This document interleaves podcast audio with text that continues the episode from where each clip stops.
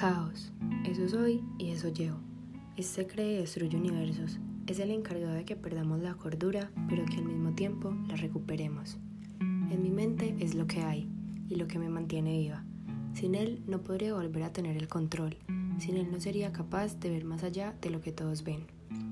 Por él, a veces siento como mi mundo se detiene y no queda más que la soledad, pues este arrasó con todo. Y con esa soledad me doy cuenta que solo me encuentro encerrada en mi propia mente, que en realidad no estoy sola, que puedo florecer de nuevo, incluso cuando se creía imposible.